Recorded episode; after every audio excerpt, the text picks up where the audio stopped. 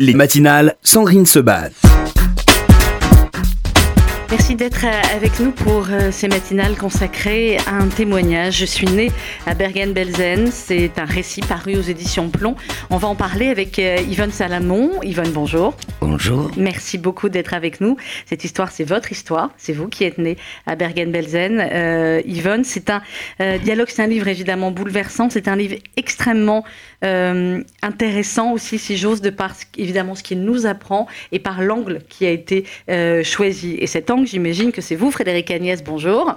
Vous êtes journaliste à TF1 et écrivain.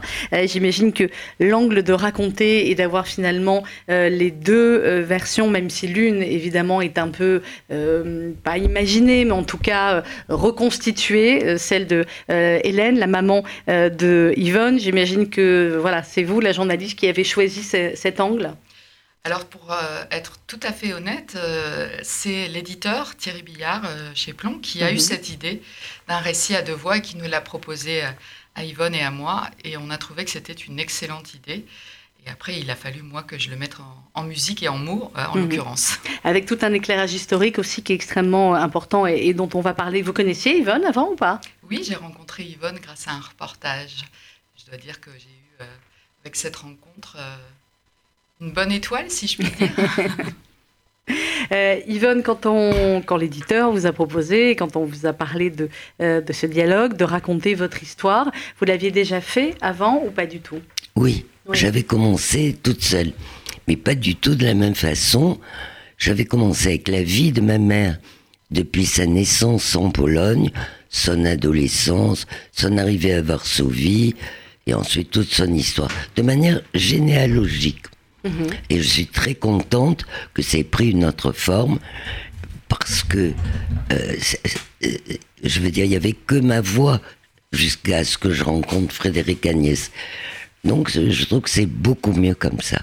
À deux voix. À deux voix. Et la deuxième voix, c'est celle euh, de votre maman, euh, Hélène, polonaise, immigrée euh, en France, résistante.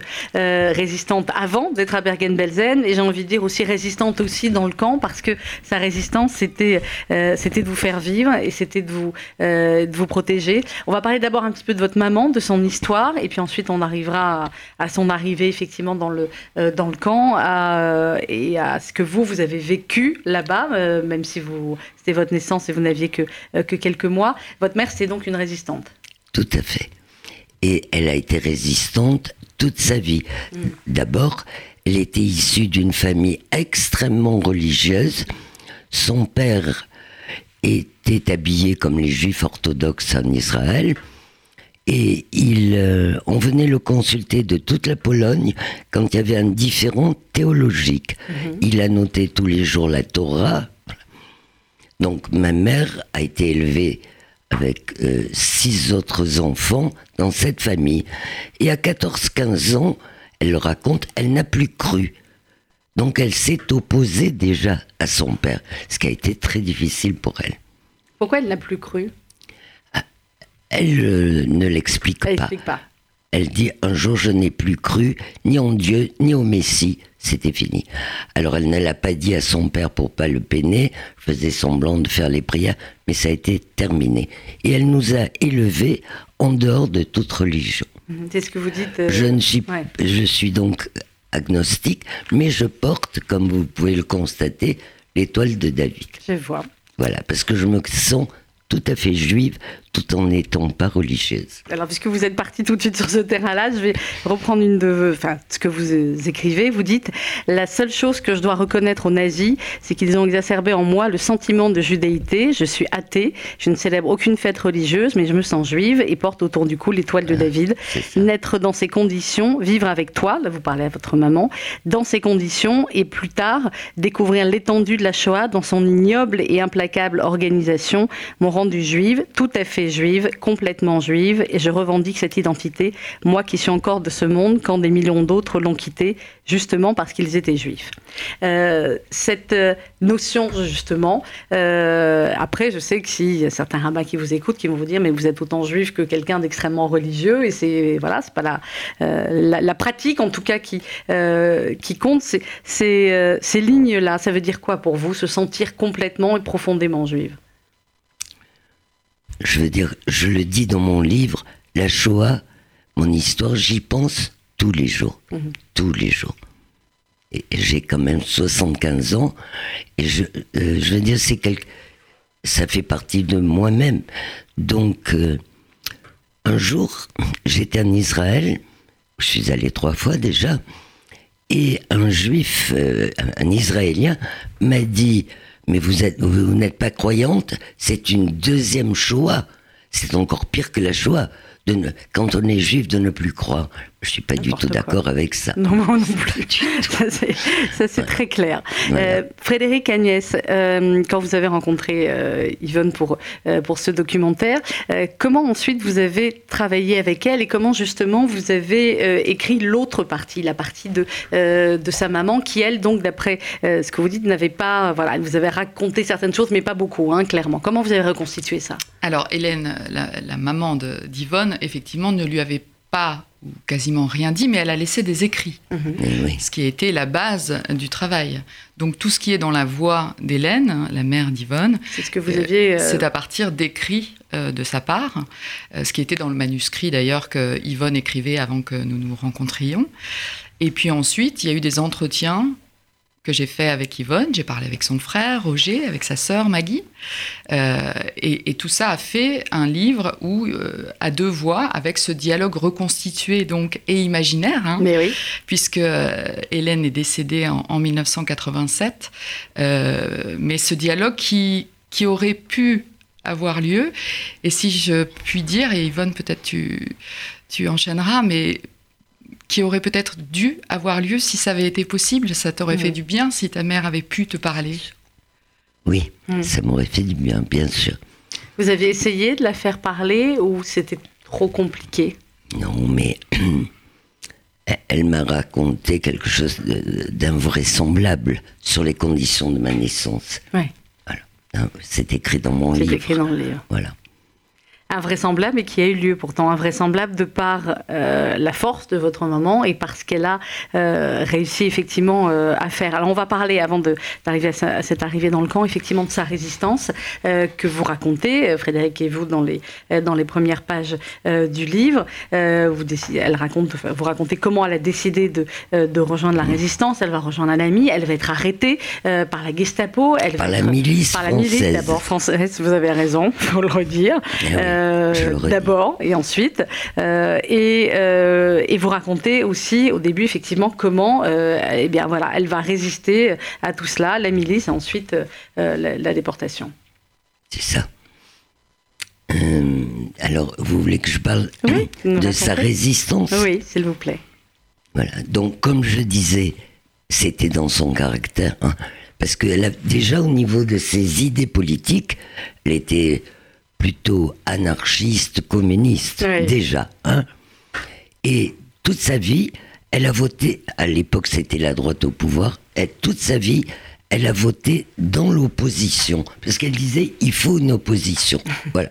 Donc c'était dans Quelle que sa soit l'opposition, elle votait pour l'opposition. Exactement, toujours. Voilà, alors euh, la résistance, euh, elle a décidé le jour où les Allemands se rapprochaient de Marseille et où on lui a interdit d'exercer sa profession de sage-femme quand même. J'ai d'ailleurs un papier chez moi où on lui autorise à nouveau d'exercer Exercer après la guerre. profession. Voilà. Donc, pour elle, elle a caché ses enfants. Elle est entrée en résistance. D'autant qu'elle avait un grand ami, voilà, Louis, qui était chef de la résistance du Gard? Elle l'a rejoint. Elle a rejoint. Alors effectivement, d'abord arrêtée par la milice, ensuite vous le racontez, euh, ils vont l'emmener euh, euh, à l'hôtel du Portugal, un bel hôtel devenu le siège de la Gestapo. Là, euh, il y a le patron de la Gestapo et qui lui dit il paraît que vous ne voulez pas parler, ça tombe bien, nous n'avons pas envie de vous écouter. Et là, c'est coups. C'est ça. Elle a été énormément battue, hein, énormément, puisqu'à la sortie de la guerre, elle avait, elle a eu une tumeur de la moelle épinière qu'il a fallu soigner. Enfin, Elle a souffert le martyr. Si je puis me permettre, Allez-y, peut-être. Frédéric, mais bien sûr. Battu est un faible mot. hein. Je pense Mm. que là, on peut parler de torture. Elle a été Oui. torturée. Torturé hein. par Torturée, euh, avec un objectif, lui extorquer euh, Il des informations, euh, la faire parler, euh, la faire, euh, lui faire révéler des noms de résistants du réseau, etc. Ce qu'elle n'a pas fait. Ça, vous avez trouvé des informations aussi ou c'est uniquement ce qu'avait raconté euh, Yvonne? Est-ce que dans les, dans les documents qui pouvaient rester de la résistance, il y y y a trace de Hélène ou pas? Oui, euh, il y a trace d'Hélène, absolument. Ouais. Donc euh, c'est corroboré, confirmé. Il y a, il y a un écho de, de- de ces moments avec, entre les mains de la milice ou entre les mains de la Gestapo, effectivement. Ouais. Qu'est-ce qui était le plus compliqué, Frédéric Agnès, en tant que journaliste? C'était d'écrire la partie d'Hélène qui n'était pas là ou c'était d'écrire la partie d'Yvonne qui est là, qui raconte et donc il y a un impact euh, émotionnel qui est différent Euh, je dirais que le plus difficile est peut-être euh, de, a été de, de trouver cet équilibre entre leurs deux voix. Mhm. Que l'histoire d'Hélène est, est d'une force incroyable. Incroyable. Euh, euh, elle, elle nous oblige, si vous voulez, cette histoire-là. Euh, en face, Yvonne a un destin très singulier avec cette naissance dans ce camp de Bergen-Belsen. C'est le fait qu'elle ait survécu, que sa mère l'ait sortie vivante du camp. Et puis après, elle a son histoire de femme résistante à mes Mhm. yeux, différemment, hein, Oui. bien sûr, mais qui du coup peut, peut être perçue comme moins forte de par la puissance de l'histoire, de cette histoire de la Seconde Guerre mondiale, de la résistance, de la déportation. Et donc, il, il a fallu trouver le, le ton et les mots justes, le souffle, euh, pour que cette histoire d'Yvonne et sa personnalité singulière euh, ait autant de poids que le récit de sa mère. Et en ça, c'était peut-être euh, la difficulté, mais, euh, mais je dirais pas que c'était c'était difficile, je dirais que c'était poignant. Oui. Et je dirais que j'ai eu beaucoup de chance de pouvoir le faire. Et on a beaucoup de chance, nous, de le lire et de, et de vous avoir avec nous euh, ce matin, toutes les deux.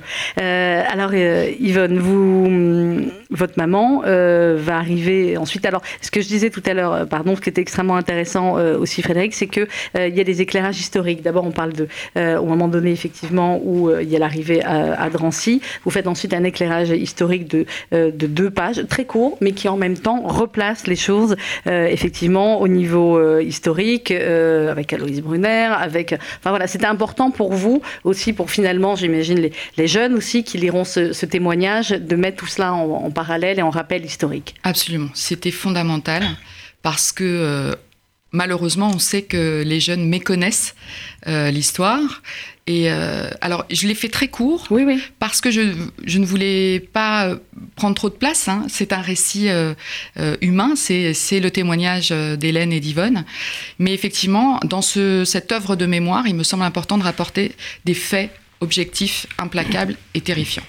Et c'est voilà, c'est juste en même, en même temps effectivement ce qu'il fallait. Yvonne, votre maman euh, raconte, enfin Frédéric raconte pour votre maman l'arrivée à Drancy avec euh, avec Aloïse Brunner. Avec, Aloïse Brunner. oui. Et, euh, et vous écrivez, enfin Frédéric écrit, nous savons qu'à tout moment, il peut entrer dans une rage folle, se déchaîner avec une haine et une violence indescriptibles, lui capable de tabasser une femme jusqu'à ce qu'elle perde connaissance. Ensuite, il y a le départ pour euh, ce que certains disaient en, en yiddish, euh, Pichipoy, ce lieu inconnu, mystérieux, inquiétant, et votre maman va euh, arriver effectivement à Bergen-Belsen. Comment elle va se rendre compte que vous êtes là? Bon, elle était sage-femme de métier. Je veux dire, euh, alors, Et elle avait déjà eu deux enfants. elle a déjà, voilà. Mm. Et bon, le- elle, elle, l'a- elle, elle l'a raconté, elle a dit que euh, elle est arrivée à Bergen-Belsen, elle était enceinte de 4 mois, Ouais. que j'ai commencé un petit peu à bouger. Donc, elle- et puis elle s'est rendue. De toute façon, aucune femme n'a été réglée à Bergen-Belsen, ni dans aucun camp. Je pense que c'était dû à la famine. Donc, le fait, oui, le fait qu'elle ne soit pas réglée, C'était pas surprenant. c'était Ouais. pas surprenant. Voilà. Mais elle, je- elle a dû me sentir bouger, se rendre compte qu'elle était enceinte. Donc, Est-ce que vous savez comment elle a comment elle a pu vous cacher, cacher sa grossesse? Alors évidemment, elle était très maigre. À un moment donné, elle dit c'était elle pesait 30 kilos. Euh, les ventres un peu gros, finalement, beaucoup de femmes en avaient parce que de par la famine, effectivement, le reste du corps est maigre et le ventre peut être euh, plus gros. Euh, mais comment néanmoins elle a réussi à cacher? Elle vous en avez parlé de ça ou pas du tout? Non, mais Francine Christophe, qui l'a vue enceinte, en a, mhm. m'en a parlé. Elle le dit. Donc, Francine, elle dit que personne ne s'en était aperçu, personne ne s'en serait aperçu si elle ne l'avait pas dit. Francine Christophe qui avait alors expliquez-nous voilà qui avait 11 ans qu'on a reçu sur cette antenne. Euh, et, euh, effectivement euh, Francine qui elle aussi a témoigné donc elle elle a des souvenirs hein, à 11 ans ce qui n'est pas votre votre cas évidemment Yvonne. Alors quand votre maman ben, quand vous allez arriver finalement racontez-nous dans quelles circonstances elle arrive à, à accoucher. Alors d'abord étant sage-femme d'emblée, on l'avait mise au revire, c'est-à-dire l'infirmerie. Ce qui nous a sauvé la vie. Parce que ça nous a évité les heures d'appel dehors, où il a fait moins 20, raconte-t-elle. Voilà. Alors, donc, elle était au revire. Et elle s'est accouchée toute seule au revire. Et là, je raconte comment, parce qu'elle l'a raconté, pas à moi, mais elle l'a raconté, on me l'a dit. Elle a pris une petite bougie, elle a mis une casserole dessus pour mm, faire une petite lueur, mais qu'on ne la voit pas, et elle s'est accouchée. Ça a dû être très très difficile ce que je dis, parce que étant tellement maigre, n'ayant plus de muscles, pour l'expulsion, ça a dû être très difficile. C'est... Oui, c'est plus que très difficile. Pour toutes les, les, femmes qui nous écoutent et qui ont la chance d'être maman, quand euh, voilà, on se fait un petit, un petit signe avec Frédéric, c'est voilà. Et, elle m'a dit que je ne devais même pas peser un kilo et demi. Même pas un kilo et demi, ouais. Ce qu'elle dit. Euh... la moitié du poids d'un enfant normal. Là. Qu'est-ce que ça. Comment on raconte ça, Frédéric, finalement? Parce que c'est des accouchements comme celui-là, des naissances euh, à Bergen-Belsen, historiquement, ou des naissances dans les camps de, euh, de concentration. Il y en a eu, j'imagine, très très peu. Oui, très peu. Euh, il y a quand même eu quelques témoignages, mais vraiment, effectivement, très peu. on raconte avec beaucoup de, de pudeur. Et puis je vais laisser la parole parce que je crois qu'Yvonne a envie de parler. Non, oui, Yvonne. Des naissances, il y en a eu beaucoup à Ravensbrück. Ravensbrück, oui, qui était le Beaucoup, parce qu'il y avait beaucoup de femmes jeunes, mais tous les bébés ont été tués. Mais à Bergen-Belsen, je pense pas qu'il y en a eu. Tout à fait, c'est mm. ça. Plus précisément, peu d'enfants nés dans les camps ont survécu. C'est ça. Et à Bergen-Belsen, la situation était telle que euh, ça devenait très compliqué de naître à Bergen-Belsen puisque la famine était organisée. Hein, c'est un camp où les nazis ont souhaité affamer les gens pour les faire mourir. Oui, c'est ce que vous racontez euh, très bien évidemment toutes les deux dans le, dans le livre. Euh, il y, a le froid, il y a toutes les souffrances inimaginables, mais euh, clairement, ce que, ce que dit votre maman et après la manière dont, dont vous, vous allez survivre, le plus terrible, c'était la fin. Oui, la fin, terrible, ça a été.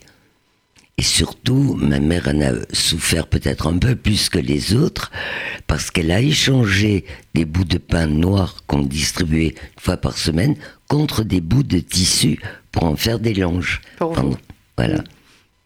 Vous dites un petit peu plus tard dans le, dans le livre, à un moment donné, que, l'amour qu'il y avait avec votre maman, c'est un amour extrêmement fusionnel. On ne voit pas comment il pourra en mettre autrement. On a une, une, mère aussi euh, incroyable qui, euh, voilà, qui euh, vous a protégé le temps où vous étiez dans son ventre et puis ensuite en, en sortant, Bergen-Belsen. Mettez juste le, le, casque, Yvonne Salomon, parce que nous sommes, et Frédéric aussi, parce que nous sommes en, ligne avec euh, Sabine Mulco, hypnothérapeute et, et psy. Bonjour Sabine. Bonjour Sandrine. Merci d'être en ligne avec nous. On aime toujours avoir votre éclairage sur certains sujets, notamment ces sujets euh, liés euh, euh, à cette mémoire.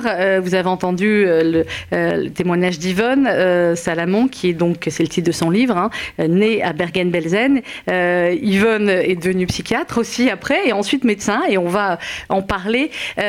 comment, Sabine, finalement, on, l'a dit, c'est très rare, des, des situations comme celle d'Yvonne. Comment comment est-ce qu'on on appréhende après finalement une telle naissance avec un tel départ dans la vie? C'est plutôt à Yvonne qu'il faudrait le demander. Je vais lui demander aussi. mais mais Yvonne est quelqu'un d'exceptionnel. On m'a raconté son, son, témoignage lors d'un colloque à Marseille.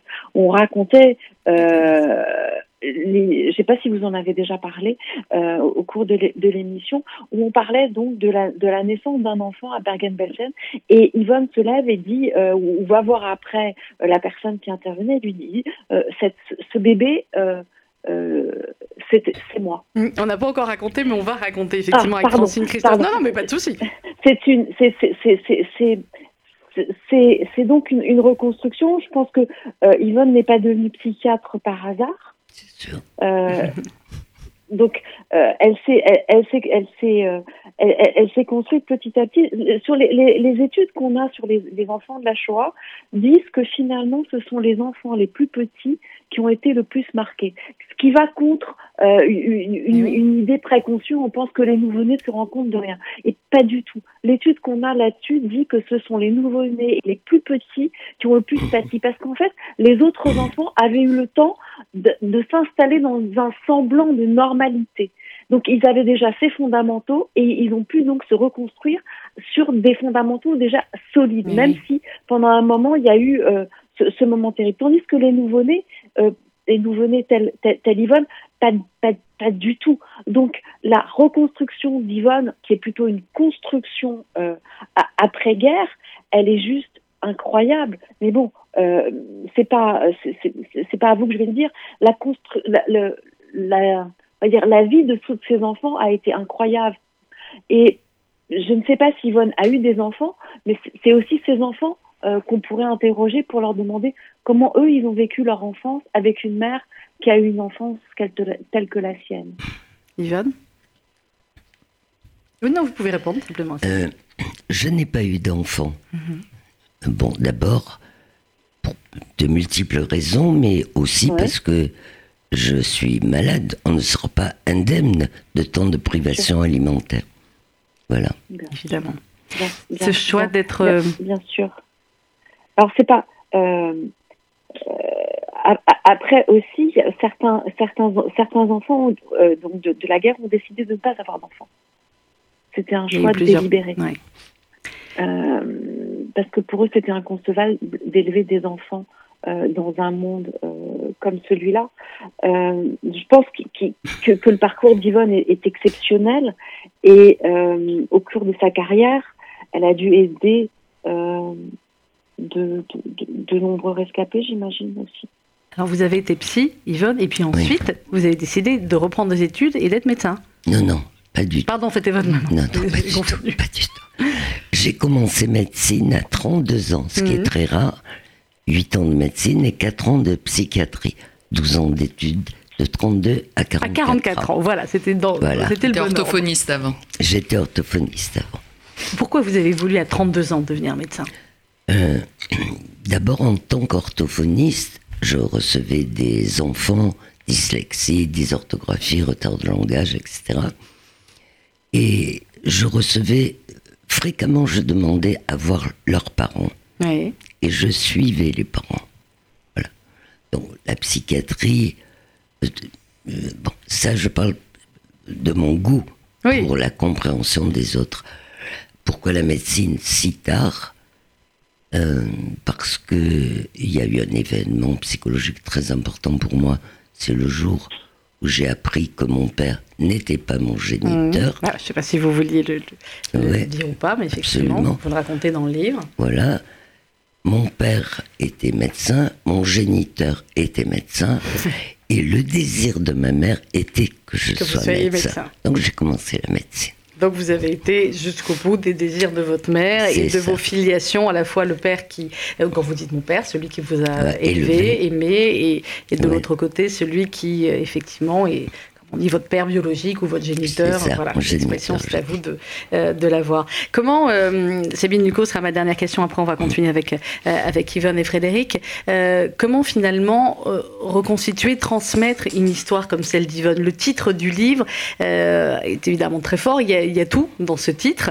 je suis née à Bergen-Belsen, mais comment finalement on, on, évolue et on sort ou on ne sort pas de, de cela, de cette naissance? Sabine Alors, oui, un silence, oui, bien sûr. Euh, un, silence, parce que on est évidemment marqué à vie euh, de ces événements euh, traumatisants. Ensuite, on peut les, on, va les travailler pour que pour que la vie soit plus douce, mais on peut pas effacer des événements comme cela. C'est c'est c'est pas possible. On peut juste retourner à nouveau dans, dans, dans une vie, euh, on va dire, plus normale, euh, avec un environnement plus sécure. Euh, mais vous le savez, c'est très très très compliqué. ça reste un, ça reste un vrai challenge. après, comme comme le disait Yvonne, elle est elle est son expérience de vie, c'est aussi son histoire de vie. Et elle a, euh, elle, le disait, quand je voyais les enfants, euh, je, je, demandais à voir les parents d'abord. Elle était déjà donc euh, de façon précurseur parce que c'est ce qu'on fait maintenant. Mhm. Quand on a les enfants, souvent on n'a pas les enfants en thérapie, on a les parents quand il y a un problème avec les enfants, et, et, et ça se résout comme ça. Donc, aujourd'hui, moi, je, je préfère laisser parler Yvonne sur toutes ces questions, Sandrine. Alors merci euh, Sabine, c'est rare hein, quand Sabine ne parle pas elle-même, mais je crois que là, effectivement, comme nous, elle a été euh, bouleversée. Oui, Yvonne. Ce que je viens d'entendre sur les nourrissons mhm. m'intéresse beaucoup parce que euh, il y en a une qui a parlé des nourrissons de manière exceptionnelle. Hein. voilà. Vous cherchez le nom, Dolto Dolto, Françoise Dolto, bien sûr. Euh, qui a dit que elle recevait les nourrissons, elle leur parlait des nourrissons qui étaient anorexiques. Oui. Eh bien, ils remangeaient hum. après qu'elle leur ait parlé. Mais oui, c'est évident. Je suis tout à fait comme Dolto. Je pense que les nourrissons comprennent beaucoup de choses. Et, moi, j'ai vécu six mois cachés donc sur le torse, sur la poitrine, de, ma mère. Il y a des et il m'en reste des choses. À savoir, je ne supporte pas d'entendre parler allemand. Hmm. Je ne supporte pas. Je ne supporte pas entendre des bébés pleurer. Hmm. Ça me Et vous, vous ne pleuriez pas. C'est ce, qui est dit dans le livre. Pendant les six mois où vous étiez collé contre votre maman, caché dans le camp, vous pleuriez pas. Je n'ai jamais pleuré, paraît-il, ni Jean seulement, dit Francine Christophe. jamais. Hmm. Alors justement, merci beaucoup Sabine. Ok, c'est extraordinaire comme, comme, témoignage et on voit que les, nourrissons ont ce sens euh, qu'on ne connaît pas encore, j'espère qu'on le découvrira bientôt, mhm. mais ils, ont cette façon de comprendre l'indicible. Et c'est ça, ça, qui est exceptionnel. Mhm. Merci beaucoup Sabine pour votre éclairage. je mettrai peut-être en, contact avec Yvonne justement pour cette étude dont vous lui avez parlé et qui, et qui l'intéressait. Euh, Allez-y Frédéric, bien sûr. Euh, pour être sûr que les auditeurs comprennent, c'est-à-dire que pendant six mois, euh, Hélène, avec ses langes hein, qu'elle mmh, avait échangées contre du pain, a en emmailloté, en mmh. Yvonne contre elle. Euh, comme les femmes africaines les portent dans leur dos, eh bien Hélène la portait contre, son, contre sa poitrine pendant six mois. Mmh. Et donc c'est un pot à pot euh, euh, permanent. avec une sorte de fusion mmh. à la fois des corps, mais qui, je pense aussi, on parlait de, de l'amour fusionnel entre Yvonne et, Hélène. Je pense que cette période est peut-être de manière un peu plus lumineuse, parce que là on parlait de ce qu'un nourrisson ressent, de l'horreur de ce camp et ce qu'il en imprime euh, dans ses profondeurs psychologiques. Peut-être qu'il y a eu aussi un peu de lumière, parce que dans ce livre il y a beaucoup de lumière, je pense que c'est important à souligner. Il y a de la lumière, il y a de l'espoir, il, y a de la, il y a de la vie, parce que c'est la vie qui gagne. C'est ça, c'est la vie qui gagne, et en l'occurrence là, quand elle est pendant six mois contre le, sein de sa mère, ça, ça, ça engendre aussi cet amour fusionnel. Mmh. Et votre naissance, c'est une victoire incroyable sur les nazis, sur le nazisme, et, euh, et voilà, et sur toutes leurs horreurs. Elle fait un sourire magnifique, Yvonne, mais c'est ça, c'est vous qui avez gagné. Euh, à un moment donné, effectivement, alors vous racontez très bien avec, Frédéric la manière dont votre maman a pu vous nourrir, parce que c'est ça, euh, toutes les mamans qui écoutent, se disent, mais enfin, comment elle a pu la, comment elle a pu la nourrir? Alors, il y avait un tout petit peu de lait en poudre, et sinon, il y avait des, euh, des aliments, enfin, des- très peu, des trucs de betterave, de soupe très claire, etc., qu'elle prenait dans sa bouche et qu'elle remettait finalement comme les, euh, comme les mamans des, des- des animaux, finalement, les mamans oiseaux ou autre chose. C'est ça. Elle a eu quand même au départ un tout petit peu de lait. Oui, c'est ça. C'était un miraculeux ça. Parce qu'elle dit que pour ses deux précédents enfants, Georges et Maggie, Mhm. elle n'a pas eu de lait. Là, il y a eu un petit peu de lait au sein qu'elle a pu vous, vous donner. Voilà. Ça aussi, c'est miraculeux quand même. Ça aussi, c'est miraculeux quand on pesait, quand on imagine quand elle pesait euh, 30 kilos. Euh, alors, vous, vous racontez, enfin, Frédéric et, ce que dit votre maman racontait là, euh, le, quotidien, effectivement, à Bergen-Belsen, qui est juste, euh, enfin, qui est absolument innommable et, euh, terrible. Et vous racontez aussi, effectivement, cette histoire incroyable avec Francine. Francine Christophe, qu'on a reçue donc ici, et Francine qui avait raconté, effectivement, dans son, dans son livre, cette histoire avec le petit morceau de chocolat. Alors, racontez-nous, Yvonne. Alors non seulement elle l'a raconté dans son livre, mais dans le film de Yann Arthus Bertrand, Human, où elle raconte ça. Alors, hum, l'histoire c'est ça. Euh, elle était, euh, Francine Christophe était internée avec sa mère, Marcel Christophe. Et Marcel avait gardé un petit bout de chocolat pour des temps très durs qu'elle gardait précieusement fille. Mm. pour sa fille. Et sachant que ma mère allait accoucher, elle a demandé à Francine Est-ce que tu voudrais pas ce petit bout de chocolat, ma chérie, qu'on le donne à Hélène? Francine, elle avait 10 ans ou 11 ans. Et on 11 ans. imagine, euh, pour tous les enfants, ce que ça représente du chocolat, mais alors dans les conditions de privation euh, de Bergen-Belsen, euh, encore plus. C'est ça. Et euh, Francine a dit oui, maman, donne-lui. Donc euh, Marcel est sorti de la baraque, est allé dans le revire et a donné ce petit bout de chocolat à ma mère.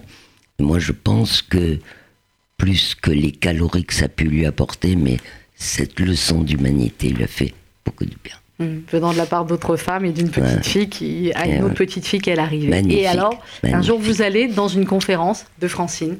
Voilà. Et j'avais bien entendu mis du chocolat dans ma poche.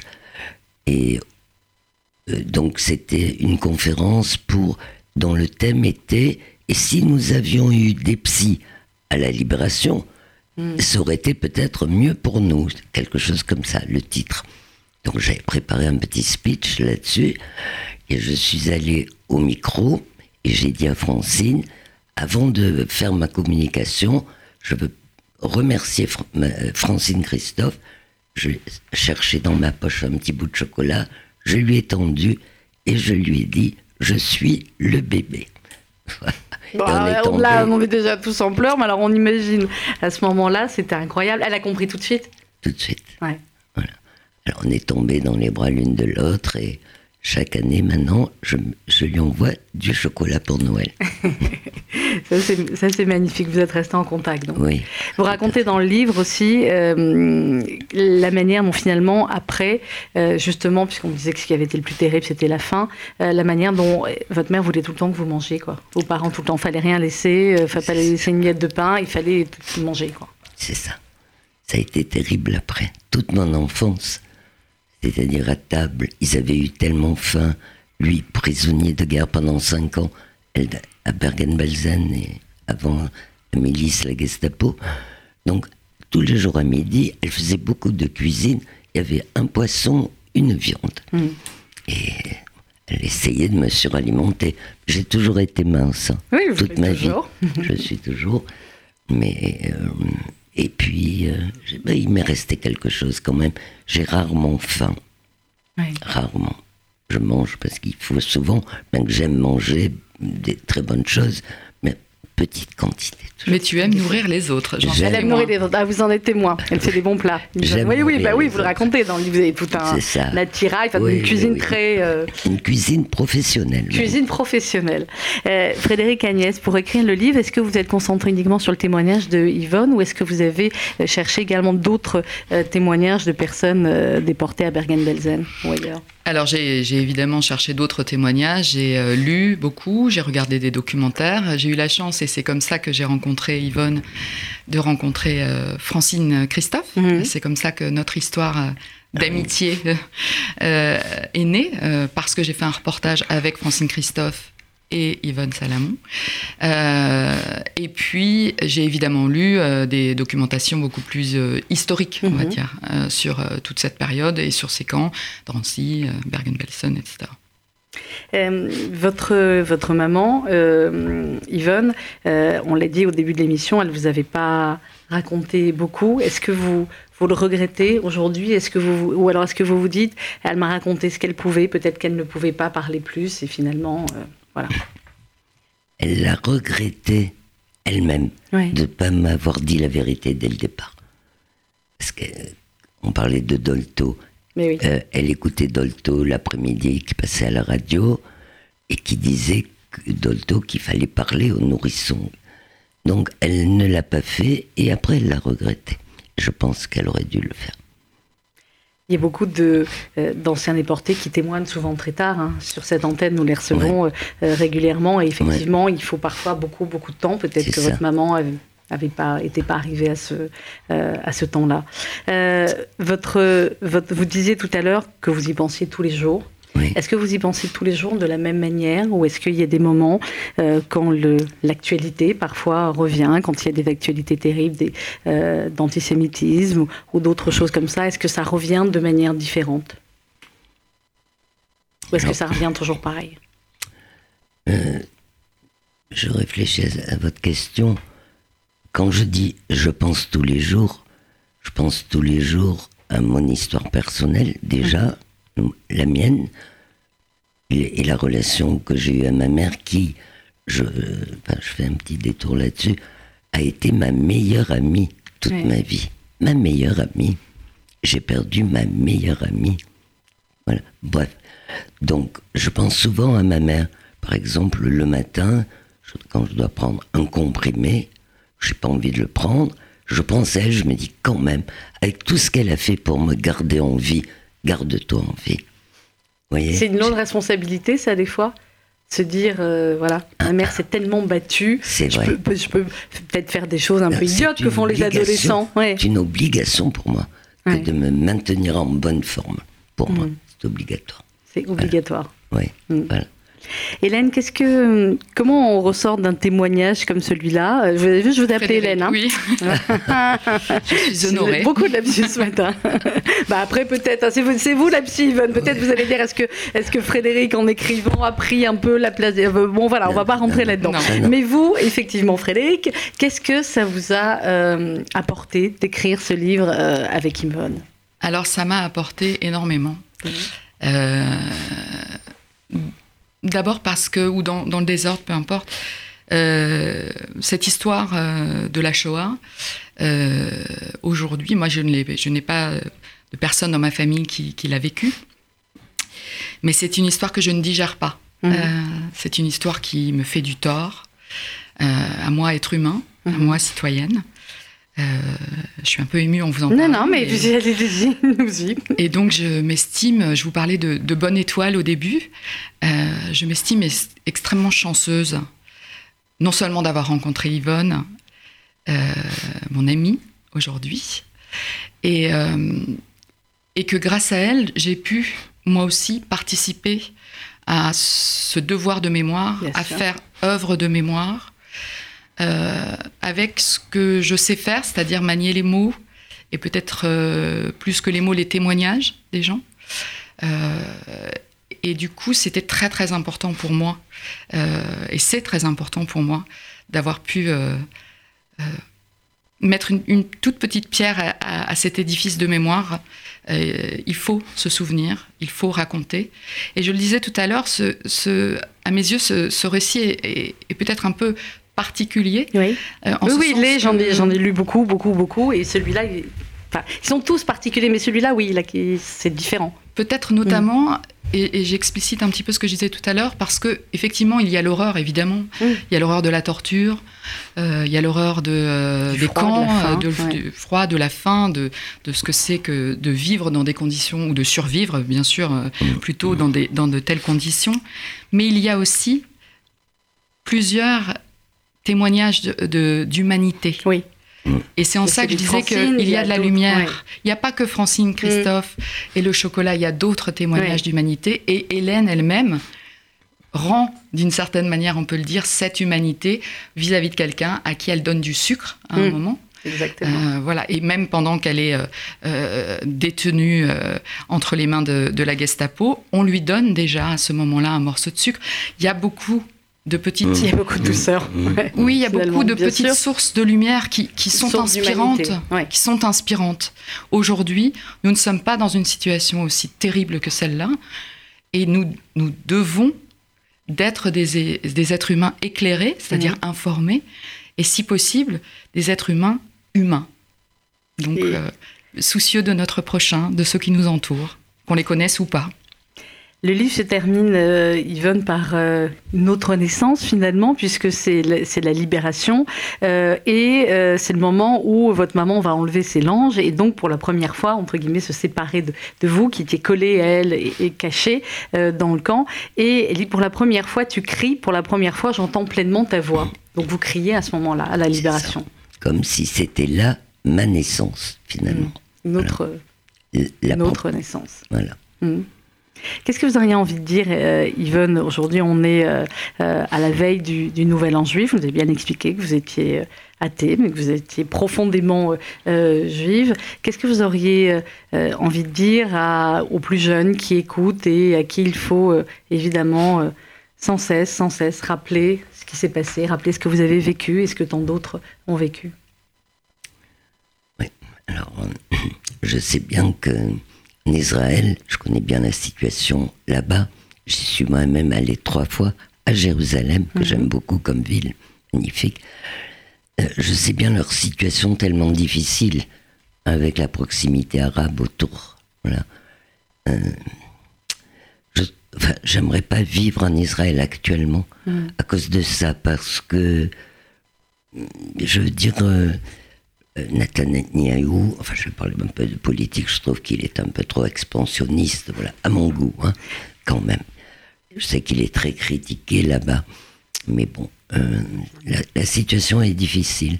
Par contre, euh, là je m'écarte un peu du sujet. Oui, c'est pas grave. Je sur, le, sur, le, sur la manière finalement dont aujourd'hui il faut transmettre cette, cette mémoire. C'est ça. Eh bien, je veux dire, je vais être la dernière survivante de la Shoah, parce qu'il y a très peu de, de gens nés là-bas et qui, qui est survécu. Je vais être la dernière pratiquement, ma foi. Euh, j'espère que moi-même, quand je ne serai plus là, je veux dire que, euh, que tous les témoignages qu'il y a eu ne disparaissent pas. Mmh. Voilà, ce que j'aimerais c'est pour ça qu'ils vont, rester euh, là. Merci beaucoup, Yvonne Salamon. Faites attention à vous. Oui. Euh, Shana Tova.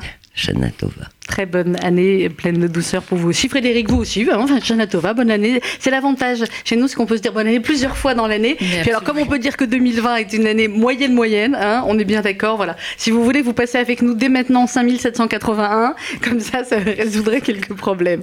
Euh, merci beaucoup, alors, Frédéric. Janatova. Merci, euh, Frédéric Agnès.